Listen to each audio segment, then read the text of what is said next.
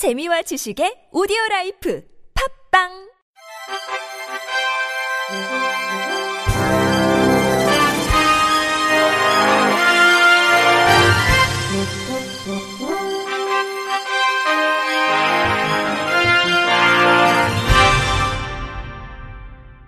청취자 여러분 안녕하십니까? 7월 30일 화요일 KBS 뉴스입니다. 국민권익위원회가 지방자치단체 자연휴양림에 대한 장애인 등의 객실 사용료 감면 규정을 도입하라고 두 차례 개선 권고를 했음에도 이루어지지 않자 지방의회에 직접 관련 조례를 재개정하도록 제안했습니다. 권익위는 지방자치단체의 제도 개선 권고가 이루어졌음에도 불구하고 아직까지 개선되지 않은 총 10개 과제에 대해 조례 재개정 권한을 가진 지방의회가 직접 재개정에 나서달라고 밝혔습니다. 국립자연휴양림은 중증장애인에게는 50%, 경증장애인에게는 30%의 감면을 적용하고 있습니다. 권익위는 지자체 휴양림에도 국립에 준하는 요금 감면이 필요하다며 각 지자체의 장애인 이용료를 감면할 것을 지난해 4월과 10월 권고했지만 여전히 이루어지지 않고 있는 현실을 지적했습니다. 이에 권익위는 지방의회가 직접 장애인과 다자녀 가정에 대한 객실 사용료를 감면할 수 있도록 조례 개정을 제안했으며 지방자치단체 차원의 개선이 시급한 제도 개선 과제의 실질적 이행을 적극 유도할 계획입니다. 권익위 안준호 권익개선 정책국장은 일선 현장에서의 부패와 고충을 방지하기 위해서는 주민들의 삶과 직접적으로 연관돼 있는 조례 재개정이 절실하다며 권한을 가진 지방의회에 협조를 요청함으로써 관련 조례의 조속한 재개정을 유도하고 정부 혁신을 지원해 나가겠다고 말했습니다. 시각장애 노인을 위한 경로당이 지난 23일 서울 성북구 동선동에 문을 열었습니다. 성북구는 관내 170번째 경로당으로 서울에 단 하나밖에 없는 시각장애인을 위한 특별한 경로당이라며 시각장애 어르신들이 가까운 곳에서 편리하게 여가복지 시설을 이용할 수 있게 됐다고 밝혔습니다. 구에 따르면 점자 블록을 통한 맞춤형 안내 및 안전시설물 설치 등 시각장애 노인들의 안전사고 예방에 중점을 두고 경로당을 건립했습니다. 이승로 성북구청장은 시각장애 어르신들의 소통과 화합의 공간이자 편안한 쉼터 역할을 하게 될 것이라며 시각장애 어르신들이 건강하고 편안하게 노년을 즐기실 수 있도록 좀 더 가까이서 살피며 적극 지원하겠다고 말했습니다. 강원 춘천시 발달장애인 부모들이 어제 춘천시를 상대로 장애인 정책 요구가 제대로 수용 이행되지 않고 장애인 정책단은 장애인 단체 간 갈등을 부추긴다며 장애인 정책 수용을 통한 생존권 보장을 촉구했습니다. 이날 춘천시 장애인 부모연대에 따르면 장애인 부모연대는 지난해 8월 이재수 춘천시장에게 7대 정책 15개 세부 과제를 요구하는 요구안을 직접 전달했습니다. 이들이 요구한 내용은 춘천시 운영 모든 체육시설 등의 장애인 프로그램 개설, 발달장애인 주간 활동 월 176시간 이용 보장 시 추가 지원, 발달장애인 평생교육 지원센터 설치, 현장 중심 발달 장애인 직업 근로 지원인 지원 체계 도입, 춘천시 장애인 가족 지원 센터 설치, 발달 장애인 일시 보호 쉼터 운영 등입니다. 박복희 대표는 춘천시가 올해 7월 초 조직을 개편하면서 지난 5월에 약속한 요구사항들이 제대로 인계되지 않았고 담당자를 통해 검토 중이다라는 답변이 돌아왔다며 장애인 정책이 즉시 이행되지 않은 것을 지적했습니다.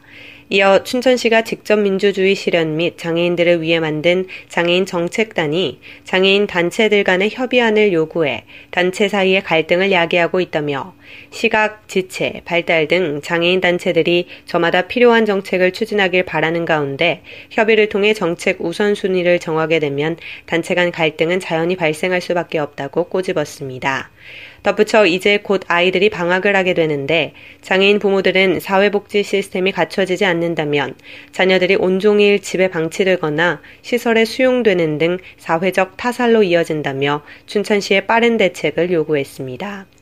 한편 춘천시 관계자는 200억여 원이 투입되는 복합 장애인 센터 건립은 2년 정도 걸린다며 그동안 관내 발달 장애인들이 다양한 프로그램을 즐기고 쉴 수 있도록 구춘여고 체육관 3분의 1을 쉼터 공간으로 리모델링할 계획인데 빠르면 9월 안으로 리모델링 공사를 마칠 것이라고 말했습니다.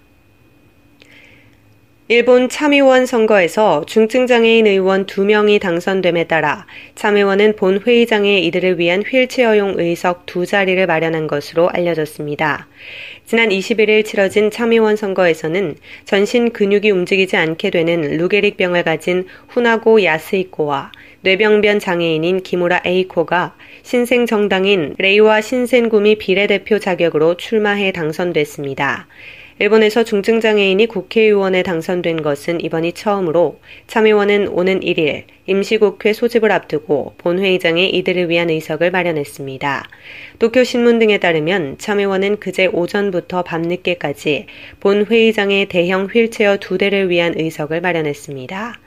휠체어가 드나들기 편하도록 본 회의장 출입구 가까운 곳에 위치한 좌석 3개를 뜯어내고 대형 휠체어 2개가 자리 잡을 수 있는 공간을 만들었으며 15cm가량의 문턱을 없애는 공사를 실시했습니다. 사무국에 따르면 이번 공사에는 약 70만엔, 한화로 약 760만 원의 비용이 들었습니다. 또 1일 임시국회 개원 시 이용할 수 있도록 참의원 중앙현관에는 가설 슬로프를 설치하고 참의원 본회의장에는 전동 휠체어 및 의료기기 등을 위한 전원 공급 장치도 설치할 예정입니다. 서울의 한 지자체에는 횡단보도 앞에 쉼터가 조성되고 있는데요. 잠시 뙤약볕을 피하거나 쉬어가는 곳인데 시각장애인에게는 안전을 위협하고 있다고 합니다. MBN 강대엽 기자가 현장을 취재했습니다. 중증 시각장애인 홍서준 씨는 횡단보도 음향신호기를 찾다가 차도로 나가고 말았습니다. 음향신호기가 붙은 신호등을 찾다가 벌어진 일입니다. 횡단보도 앞 구조물이 원인이었습니다. 인터뷰 홍사준 시각장애인 편의시설 지원센터 연구원 쉘터를 넘어서서 차도 차도 라인을 따라서 연석을 따라서 걷다 보니까 어, 상당히 위험하고 해당 구조물은 구청이 지난해 10월 설치한 횡단보도 안전 쉘터입니다. 보행자 편의는 도모했지만 시각장애인의 안전은 고려하지 않았습니다. 음향신호기로 가기 위한 길은 비장애인에게도 비좁을 뿐더러 차도 진입을 막는 울타리도 설치되어 있지 않습니다. 인근의 횡단보도 안전 쉘터는 모두 같은 형태로 설치되어 있습니다. 인터뷰 관악구청 관계자. 저도 현장에서 그것, 그거는 못 봤어요, 정확하게. 이게 방해하고 있는지는 정확하게 못 봤는데. 쉼터의 벽체 부분을 반대쪽으로 설계하거나 점자 블록을 추가로 설치하면 이런 불편은 쉽게 해소됩니다. 해당 구청은 이런 구조물을 올해 안에 50개로 늘릴 계획입니다. 장애인들에게 좀 더 세심한 배려가 필요해 보입니다. MBN 뉴스 강대엽입니다. 끝으로 날씨입니다. 내일은 중부지방이 흐린 가운데 새벽에는 경기 북부를 시작으로 비가 시작되겠습니다. 아침에는 그 밖에 중부지방으로 확대되어 낮 동안에는 곳곳에 소강 상태를 보이는 곳이 있겠습니다.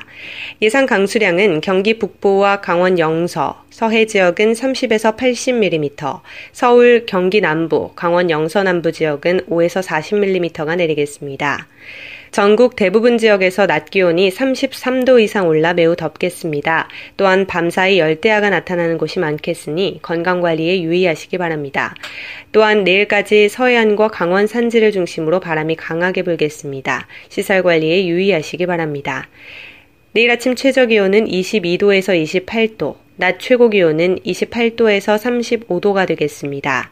바다의 물결은 서해 앞바다 0.5에서 1.5m, 남해와 동해 앞바다 0.5에서 1m로 일겠습니다. 이상으로 7월 30일 화요일 KBS 뉴스를 마칩니다. 지금까지 제작의 류창동, 진행의 조소혜였습니다. 고맙습니다. KBIC